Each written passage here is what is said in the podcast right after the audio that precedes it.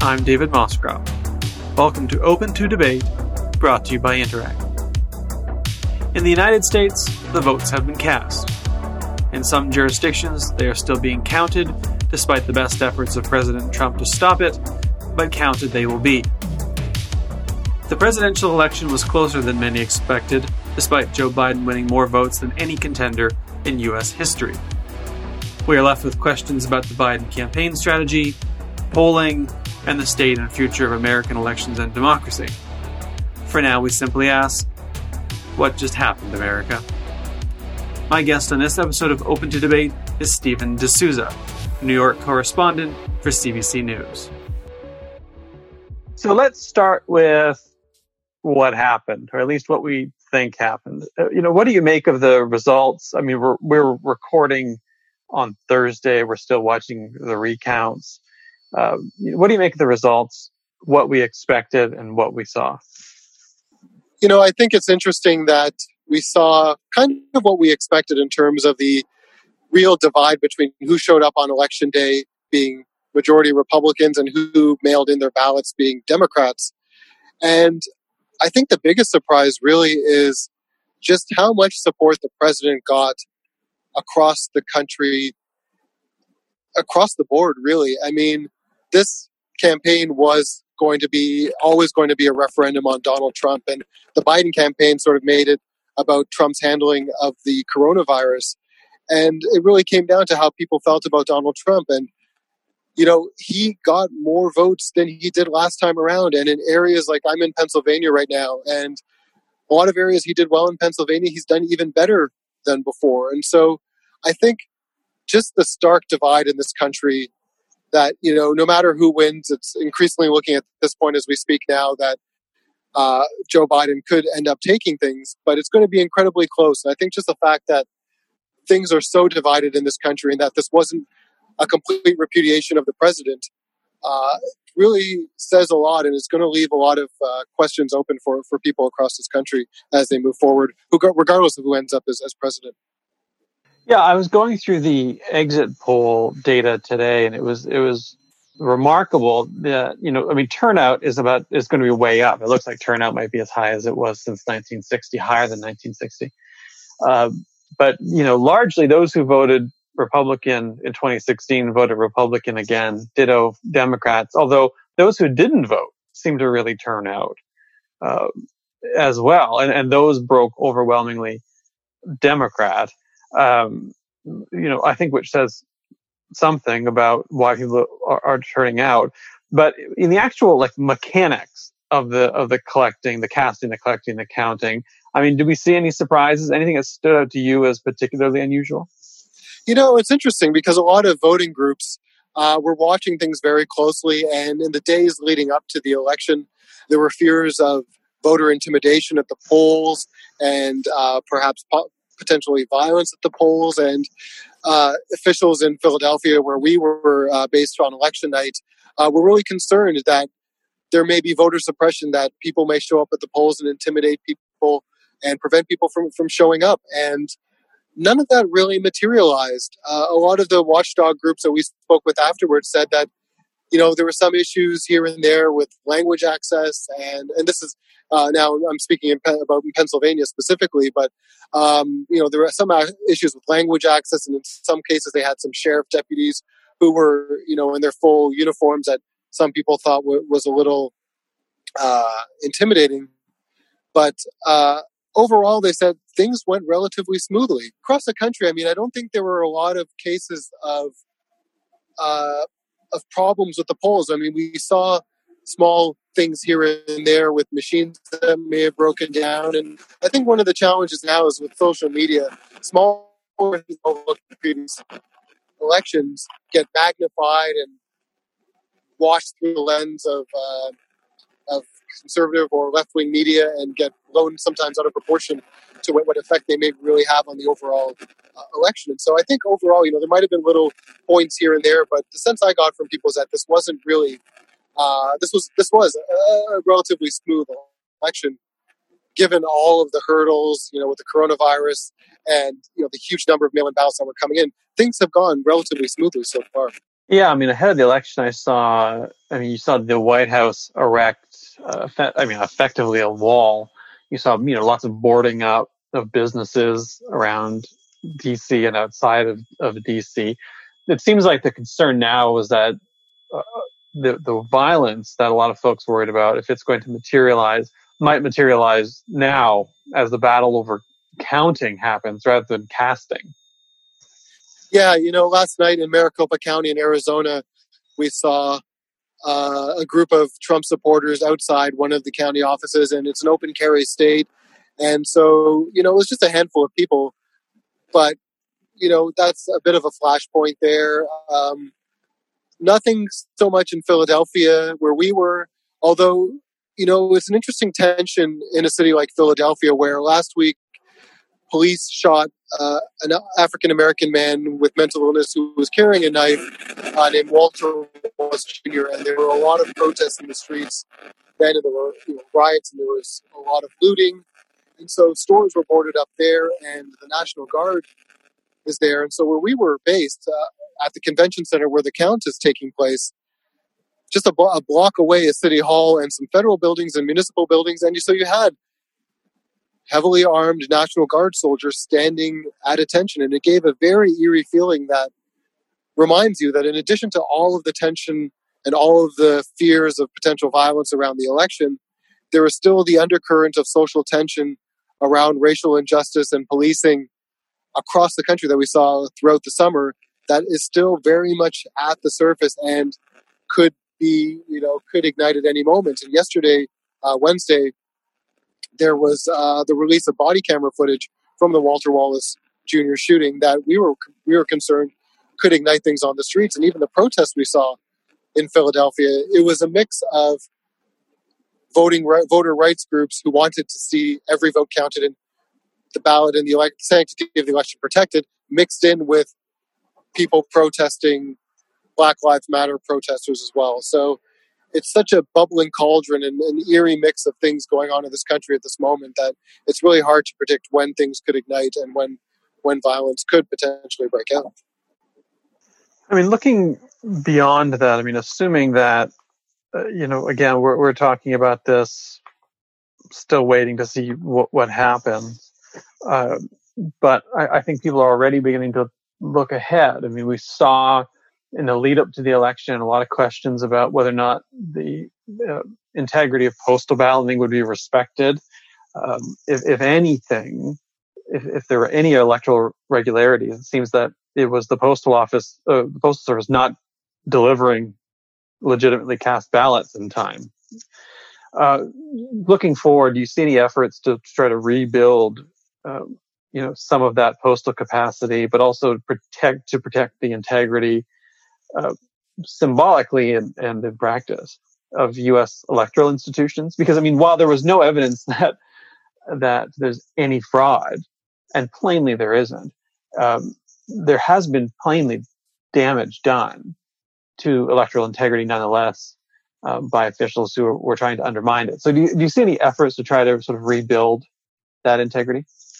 Yeah, you know, I just want to say it, it was interesting talking to voters how much the fear over what was happening with the post office was driving voter behavior because you know people wanted to vote by mail because they wanted to avoid long lineups at the at the polling stations on election day but what ended up happening was there were lineups before that with either people dealing with issues relating to their mail-in ballot or people lining up at early ballot sites or right. dropping off their ballots and more, from people I spoke with, the primary driving factor behind that was their fear that the post office wasn't going to get things in t- to get there in time, and not just because of uh, you know delays, but because of, as you say, the bureaucratic and the administrative interference. And I think a lot depends on what the ultimate result is. If you know there is a Biden administration, where they begin to repair some of the damage that's being done, what positions, uh, in terms of positions that they have control over, will they seek to overhaul, and how those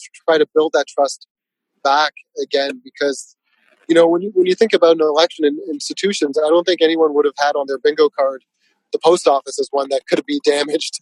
Right. Uh, leading up to leading up to the election. I mean, it's just one of those many things in 2020 that we did we didn't think would, would happen. And so, there is a lot of work to be done. I think a lot of it, and we'll probably get into this a little bit more, but a lot of it is who ends up being president. But if it is a Biden administration, something we'll probably talk about more is the limitations that will be on them, given that it doesn't seem that they will have control of the Senate. Most, mm-hmm. likely they won't.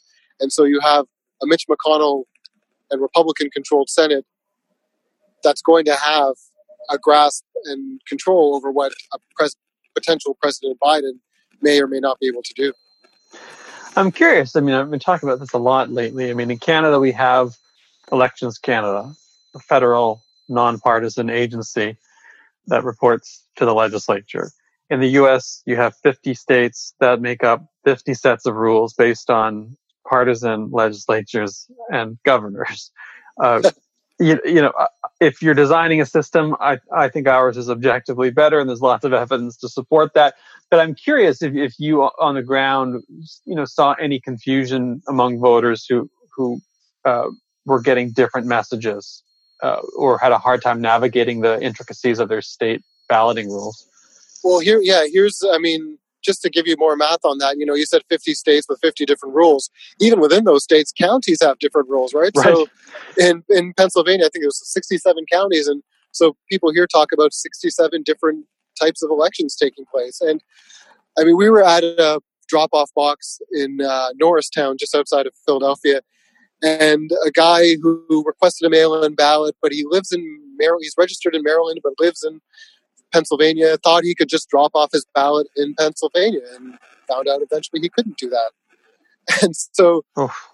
a really good example of the differences in how the elections are are run, and just even how the ba- the, the the counting of the ballots are being done is, you know, I was in Philadelphia and we were at the convention center where the main count was being done for Philadelphia County, which is the city of Philadelphia, the biggest county in all of Pennsylvania. It was being done at the convention center in one of the halls. We were allowed to set up in a different hall, which was about two city blocks away. And so when they gave us a look inside the counting operation, we had to be escorted by a city of Philadelphia official, go through two layers of security, and then we were still kept behind a barrier about 10, 15 meters away from where the actual counting and sorting was taking place. And we were there for like 10, 15 minutes, got some shots, weren't able to talk to anyone. And you will see other reporters in, in Atlanta, they're standing with the people counting right over their shoulder. They can literally, you know, see, see closely and almost reach out and touch them. And so it just gives you a sense of just the different layers of security, the different ways that uh, the election is being handled and the counting and the sorting is being handled in different jurisdictions. And moving beyond the, the election and the counting itself to, you know, who was supporting whom and why. I mean, you know, Trump outperformed, as you mentioned, outperformed expectations.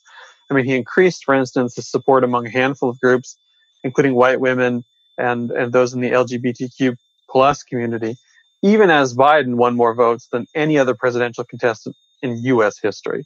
So I, am curious how it is that, that Trump manages to appeal to, to so many people, but also to groups that you might not expect him to appeal to or, you know, appeal to so well.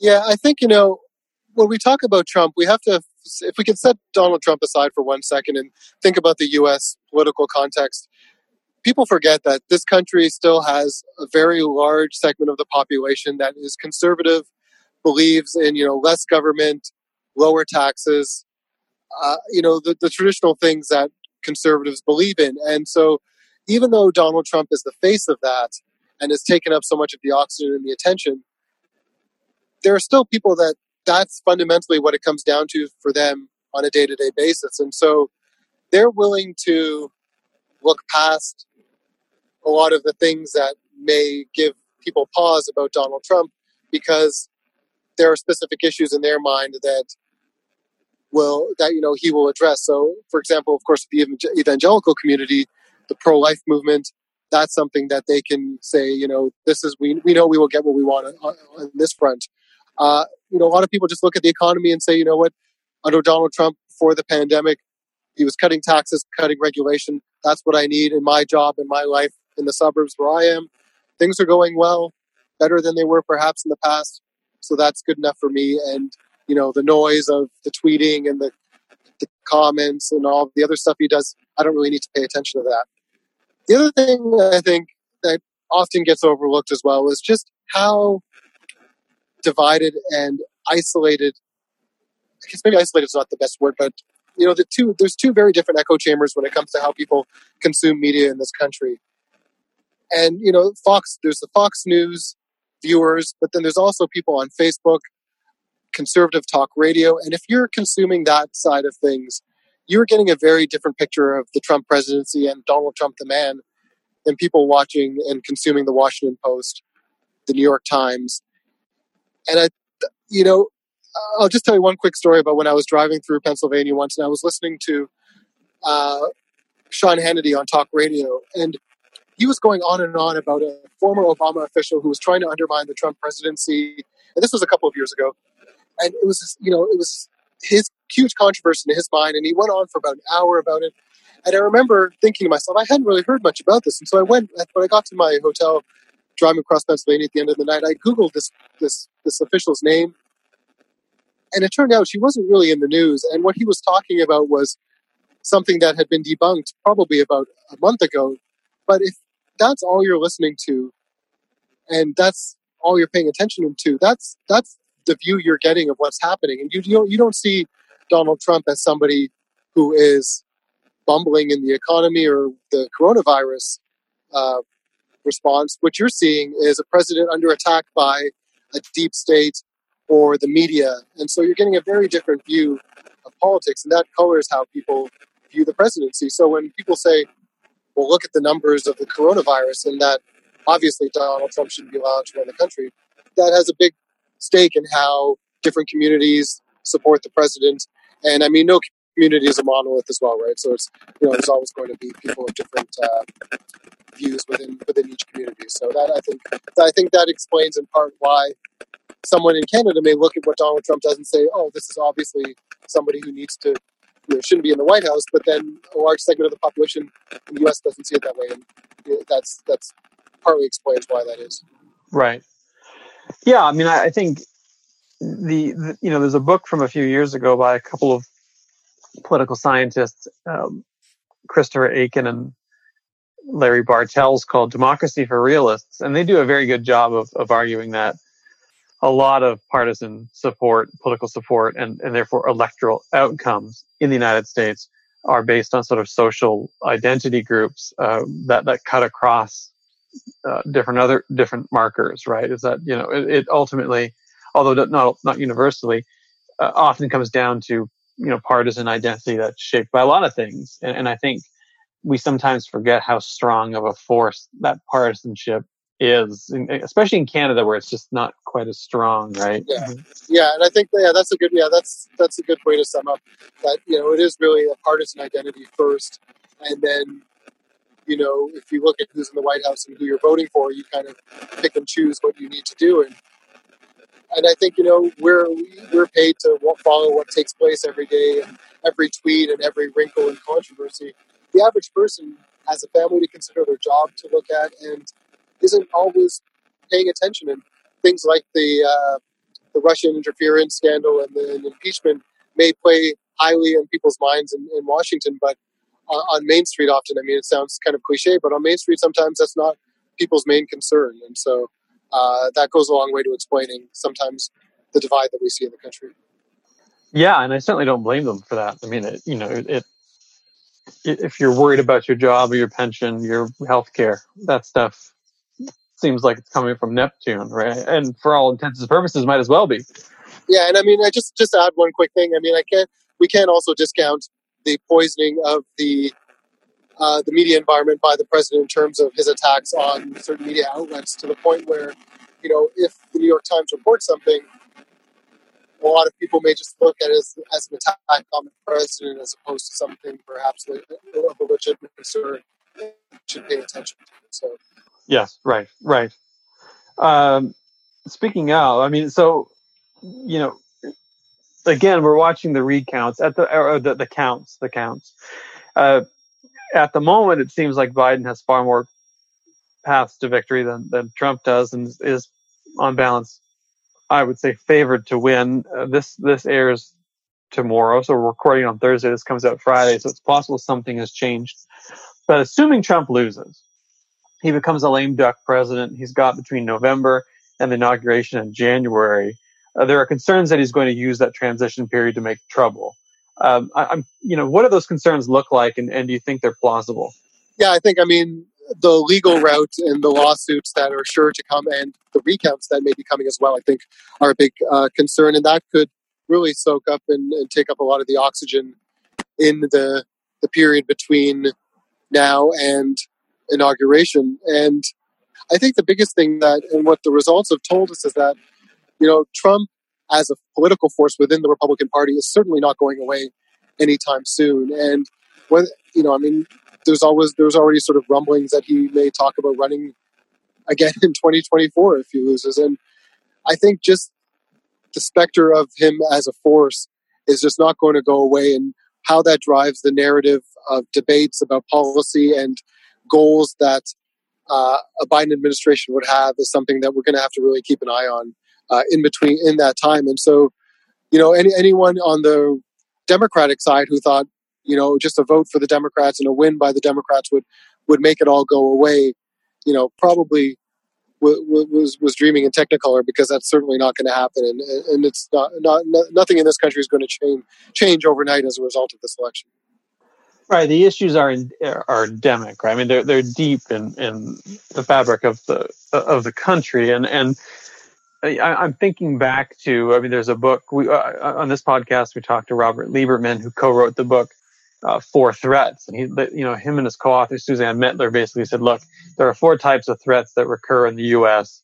have re- been recurring constantly since 1790 this is the first time all four of them have happened at once. Um, there, there are a few different things: polarization, executive aggrandizement, inequality, and a battle over who belongs. But you know, I, you, you, it's not like you can just elect a Democrat who, by the way, has to deal with a Republican Senate run by Mitch McConnell of all people, and just say, okay, well, we're going to end that. you know, by by doing what by talking about how we're the United States of America, not the red blue states. I mean, it's a lot more complicated than that, obviously. Yeah. And I, you mentioned income inequality. I think that's a big issue as well that drives a lot of people's fears and sort of is the undercurrent of, of a lot of issues that people have. And uh, I don't think that gets enough attention. Uh, I don't think that gets attention as well um, in terms of the overall sort of uh, I guess fear, fear maybe is, is one way to put it, but just you know the economic anxiety that people fear face, you know that feeds into fears around immigration and and, uh, and crime and law and order and those sort of things. And so it is, as you say, you know these four sort of factors coming into play all at once, and simply you know soaring rhetoric about being uh, one country is not going to is not going to is not going to solve any of those problems shifting to the sort of quadrennial question, uh, what about the polls? Now, I mean, I, I, think we'll be sort of digging into this for some time to come, and, and it could very well be that things look different in a couple of days than they do now. But do you have any sense of of what the you know apparent or immediate disconnect between the polls and the outcomes uh, represents? I mean, what was going on there? Yeah, I mean, it's one of those, yeah, as you say, quadrennial questions about the polls, and I mean, I'm sure there are people who are going to break it down much more succinctly in terms of how accurate things were and not. And I, one question I've always had is about the the shy Trump or the silent Trump supporters, because in speaking, one thing that really struck me was I was in um, Easton, Pennsylvania, sort of in the Northeast, which is Trump country, and a lot of the supporters there I spoke to, Trump supporters, felt that they were maligned and sort of under attack for supporting the president to the point where they didn't want to put Trump stickers on their vehicle or, you know, really tell people often that they were Trump supporters because they're worried about the backlash. And they would say to me that, you know, there's a strong segment of people that will come out and support the president that you're not hearing from. And I've read, of course, pollsters saying that, you know, we've taken that into account and we're trying, we've, we've tried to adjust for that. And then there's some pollsters who argue that that fact, that isn't even a factor. And I'm not sure if I buy their reasoning. There was something about, you know, if people are shy, they're more likely to talk to an automated polling machine than a real person. And some of the justifications that pollsters give for sort of discounting the shy Trump theory. I wasn't, I'm not quite sold on. So I think there is still a large segment of the population that pollsters aren't quite reaching or getting, and maybe it means that they have to go back again and look at their models. And last time around, the problem in places like Pennsylvania was that they weren't accounting for uh, uh, non-college educated white males. That those weren't being weighted enough. Uh, who knows what segment they're going to look at this time around and say that that wasn't weighted highly enough. And I mean, in the end, part of the argument that pollsters have is that you know the top level numbers that people see are often backed up by all of these other caveats that most members of the public don't read and give you know pause for the top level numbers but at the end of the day, I think maybe even as, as reporters and, uh, in public in general, we shouldn't be relying on polls as much to give us a gauge of how the country is feeling. And we should move away from that overall. So uh, it's, it's one of those ones that I don't think is going to be answered and polls always provide sort of an easy way to look at, to gauge how the country is doing. But I think relying on them too much is always, is always, as a crutch is always a bad thing to do. And it just takes a lot of hard work to get a temperature of the country. And even with the election now, and as we are taking the temperature of the country in the most fundamental way possible, we still don't have a true sense with the votes still being counted. So, yeah, there's no easy answers there. There'll, there'll be a lot of introspection uh, in the days and years to come. Yeah, and even if the the national polls get things right, you know, if the state level polls, you know, which have smaller uh, samples are off, well, then it's going to it's going to deviate, yeah. right? And the same thing is about the margin of error. And I think this is the other things we don't really talk yeah, about margins that's, of that's error. one of my enough, pet right? peeves. yeah, one of my pet peeves is when they say, you know, somebody's ahead three points or four points or five points, depending on the on the study. That's within the margin of error. I mean, a five point margin of error is is not a good sample size, but yeah, I don't think margin of error is something that is reported enough and understood enough by the public as a factor that should be taken into when they hear some of the some of the, the poll numbers that are thrown out there.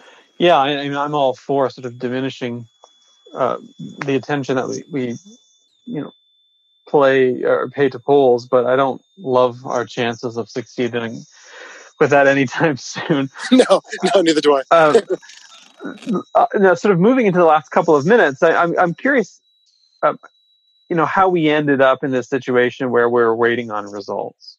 I mean, I know there's a lot that went into this. There were some states where they could count early absentee ballots, or some states where they couldn't. But um, you know, it's not unprecedented to be waiting for results. States will certify the results when they certify them. They've got a, different timetables to do that. But you know, are there any top level takeaways about how we ended up in a situation where we're waiting? Yeah, I think part of it is, uh, you know, the, the mechanics of the elections and that we've been spoiled in that the media has become so good at getting those projections on election night, and the results have made it such that that's been possible. But you know, the the pandemic obviously is a huge factor. The the massive number of mail-in ballots, uh, and also just the fact that I mean, the president early on was casting doubt about mail-in ballots. I think overall, state legislatures are going to have to look at some of the laws in terms of how they count and what's best. And I don't think anyone could foreseen the pandemic and the impact it would have had as well. So this may be just an outlier and may not be indicative of things to come in the future. But you know, we will have to wait and see what what impact this has down, going on down the road. I want to close off on on this question. Uh, you know, assuming Biden wins, uh, has there been any indications of what the early policy agenda might look like, what what you know what we might expect in the immediate days and weeks to come, and whether or not there'll be serious obstruction from Congress, especially the Senate.